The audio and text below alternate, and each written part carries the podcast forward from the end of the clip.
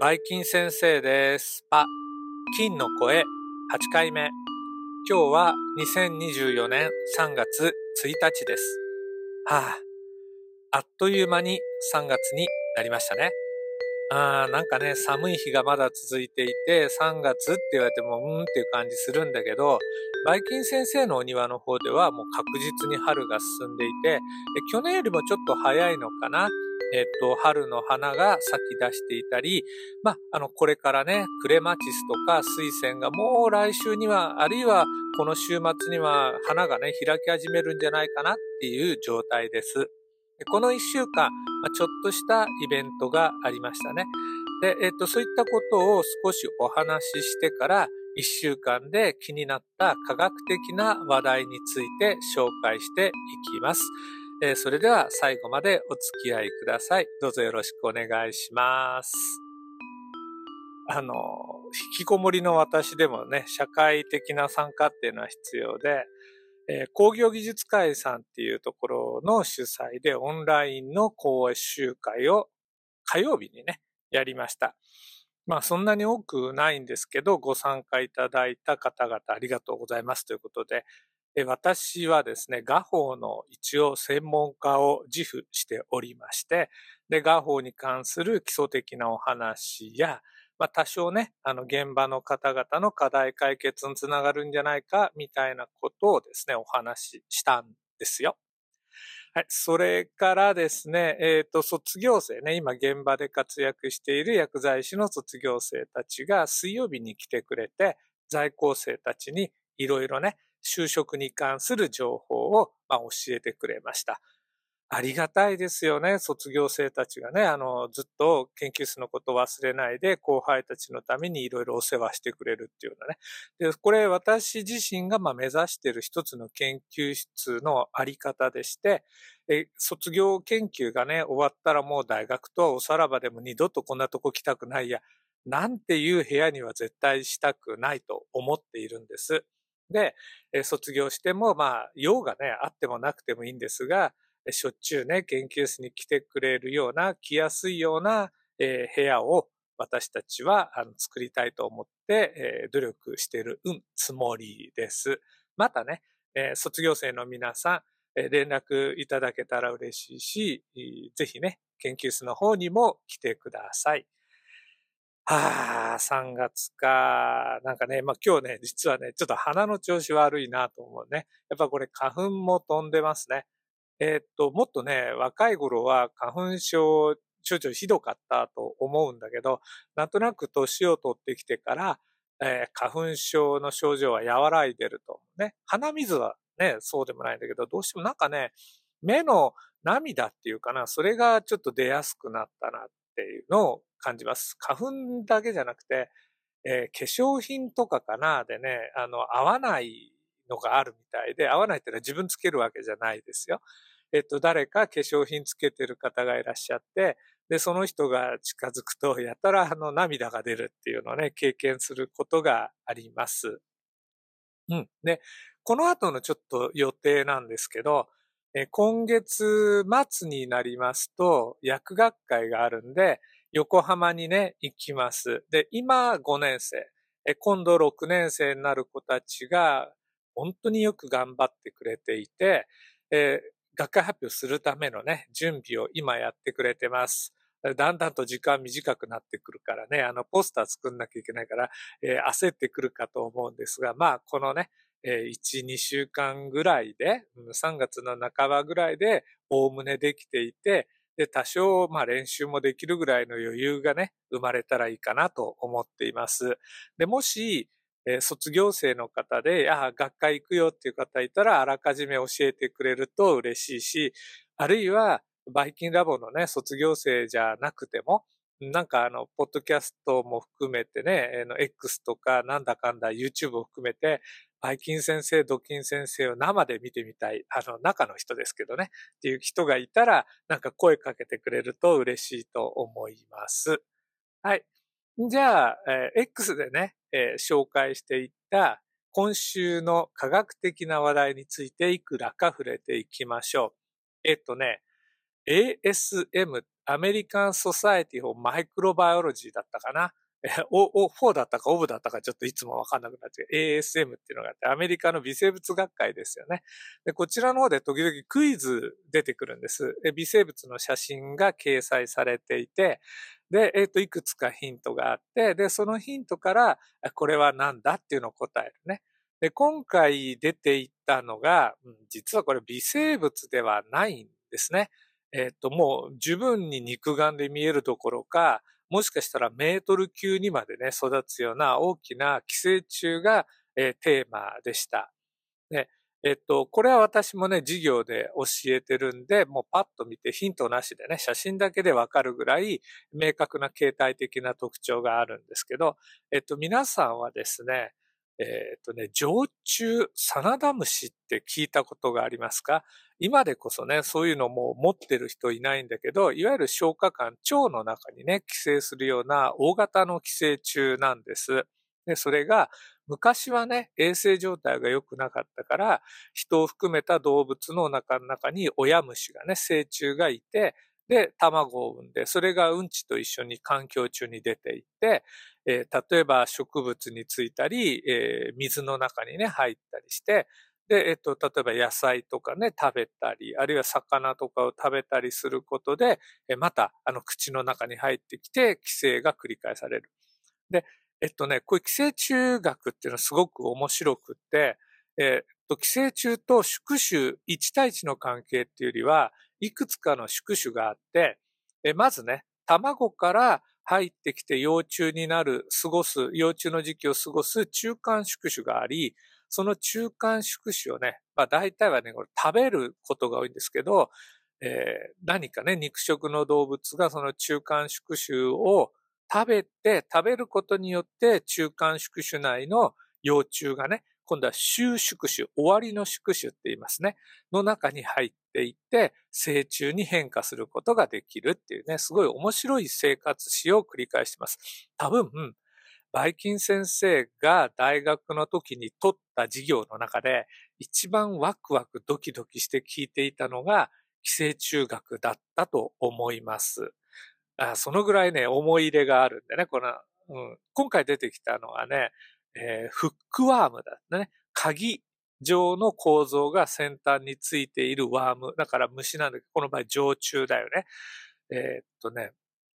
有効常虫って言うんですけど、鍵っていう、ちょっとなかなか思い浮かばない感じかな。鍵爪のようなものがついている常駐ね。で、それに対してね、先端部分にこの鍵状の構造がないの無効常駐と言います。よかったらね、調べてください。サダン、サナダムシっていうね、日本では昔から知られています。えっと、それからね、他のテーマとして気になったのは、あ、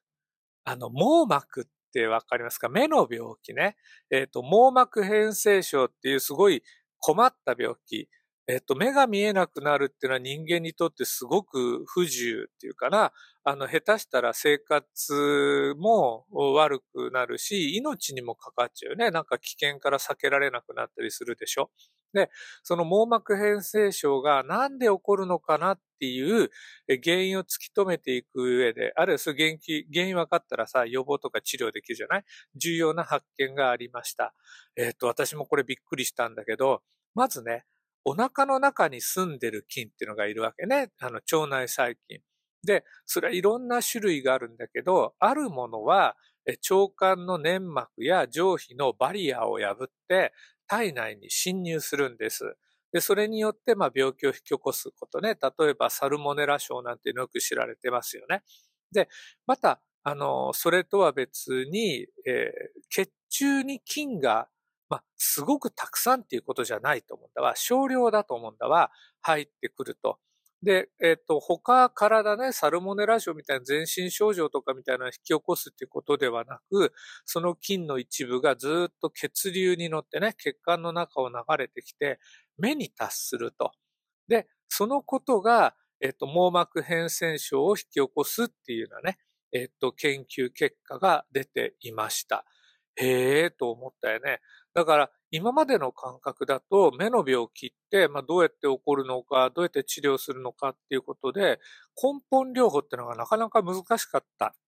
のかもしれないです。私眼科じゃないからよくわかんないんだけどね。で、それをもしかすると、細菌感染症の、ま、一部として、まあ、その二次的なものかもしれないけど、細菌、原因細菌を抗生物質を使ってやっつけることによってね、こういった病気が予防できたり、あるいはある程度治療できるようになるんじゃないかなっていう、すごくね、これ重要な本当に研究だと思います。あの、網膜変性症の患者さんね、まあ、年を取ってくると多くなってくると思うんだけど、え苦しんでおられる患者さんいっぱいいらっしゃいますから、うん、私もそうなるかもしれないですね。わかんないですからね。あ、こういう研究が進んでくれたらいいなと思いました。あでは次ね、食べ物に関係する研究についてね。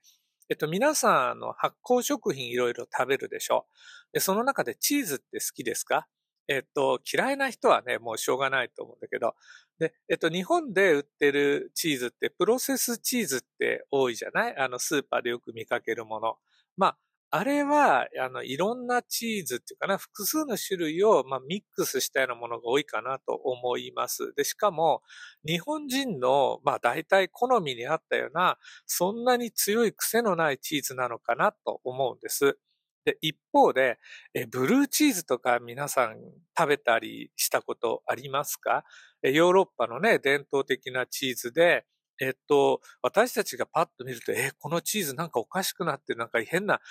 青いような、青緑色のような、あの、島がいくつか入ってるよっていうのはね、チーズなんですね。で、その、あの、青とか青緑色の色を持って、このブルーチーズっていう風にね、名付けてるんだと思うんですけど、なんでこんな色がつくかっていうと、カビなんですよね。えー、ペニシリウムっていう属のカビが、まあ、私たちの身の回りで言うと、パンとかみかんになんか青とか青緑色のカビが生えるでしょ？あれペニシリウムっていう仲間ですよね。青カビの仲間。で、それが、あの、薬学的な話だと、例えばペニシリンっていう抗生物質をね、作るのも、そのカビの仲間なんですね。まあ、身近なカビですよね。で、その身近なカビの一部が、えっ、ー、とね、ペニシリウムロックフォーティっていうのがいて、で、えっ、ー、と、ロックフォートチーズって聞いたことあるかな？そういうチーズの多分名前からこれ、えー、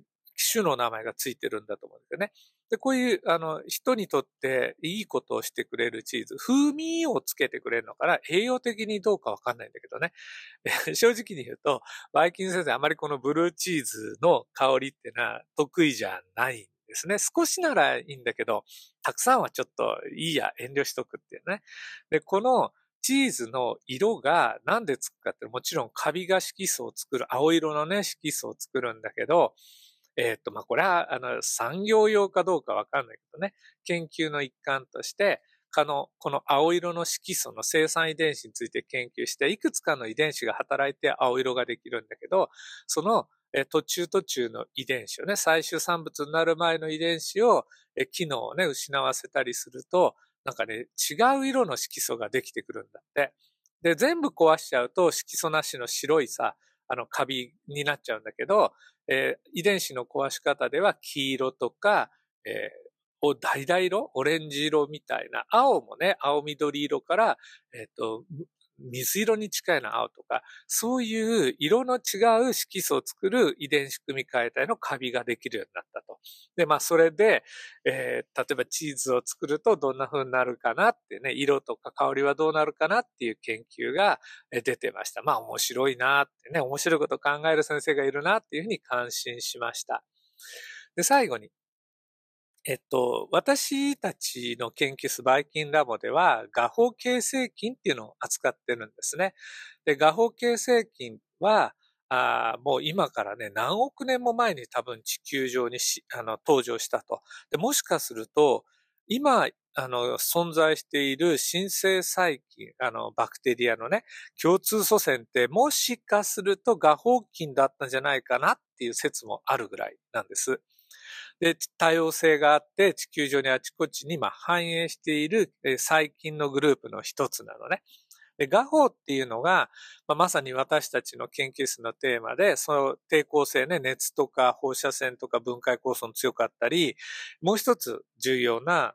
特徴として、何年とか何十年、何百年、あの、画法の状態ね、休眠状態の種みたいな細胞だからじーっとしていることができるね。で、えっ、ー、と、温度と湿度、まあ、水分活性ね、と栄養、その他の環境が整ってると発芽して増え始めるっていう特徴を持ってるんです。で、えっ、とね、いろんなあの研究があって、どのぐらい長くあの、ガホの状態で待っていられるのかなっていうので、今回出てきた、え、っと論文だと、古代ローマの遺跡に、なんかね、リンゴが、あの、リンゴの化石っていうのもどうなんだローマの時代だから2000年前ね、まだ化石っていうのは遺跡なんだよね。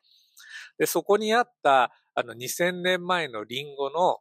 種子、あの、種があるんですね。で、その種子の中に、えっ、と、バチラスのサブチリスっていうから、古装菌に近い仲間の画法が入ってたっていうのが見つかって、で、それを実際に、まあ、あの、復活できるのかってやってみたら復活して、遺伝子を調べたら、バチラスサブチルス、つまり古装菌にちょっと近い仲間でね、バチラス、ステルコール、コリスかな。ステルコリスってちょっと読むのかな？これわかんないな。っていうのが、あの、見つかったっていうような紹介でした。なお、あの、この論文のね、イントロダクションのとこに書いてあったのは、あの、何億年前、何千年前かな？ぐらい、何千万年ね。前の画法が復活したなんていう論文もあるよっていうのは紹介されていました。うん、ロマンっていうか、なんて言ったらいいかな？本当に、いや、私はね、うん、その2000年は生き残るとは思うの。っていうのは、大賀ハスって言って、日本の、だから千葉だっけ？えっ、とね、沼の底にずっと、あの、泥に閉じ込められていたハスの実がね、えー、縄文時代から多分あったんだと思うんだけど、えっ、と、ちゃんと発芽して花が咲いたよっていうのがあるぐらいだから、ハスで大丈夫だったら、もっと構造的に簡単な、最近の画法であれば、もっと長生き、多分何千年はいけるとは思った。でも、何万年何十万年となってくると、やはりね、中にある DNA が本当に損傷しないで残ってるのかっていうのがなんとなくね、こう疑問なのね。だからまあ確かに、うん、条件が良ければっていうのがつくけど、えー、何万何十万いけるのかなっていうのが私の、まあ、率直な意見です。はい、えー、今日はこのぐらいにしておきましょう。えー、学生さんたちね、えー、そろそろ成績をいただいて、まあ、あの、いい成績、悪い成績あるかと思いますが、3月、春休みを楽しんで、えー、特にね、あの、体ね、えっ、ー、と、怪我したり病気したりしないように気をつけて、4月の新学期、笑顔で元気でね、会えるようにしてください。バイバイキーンパ。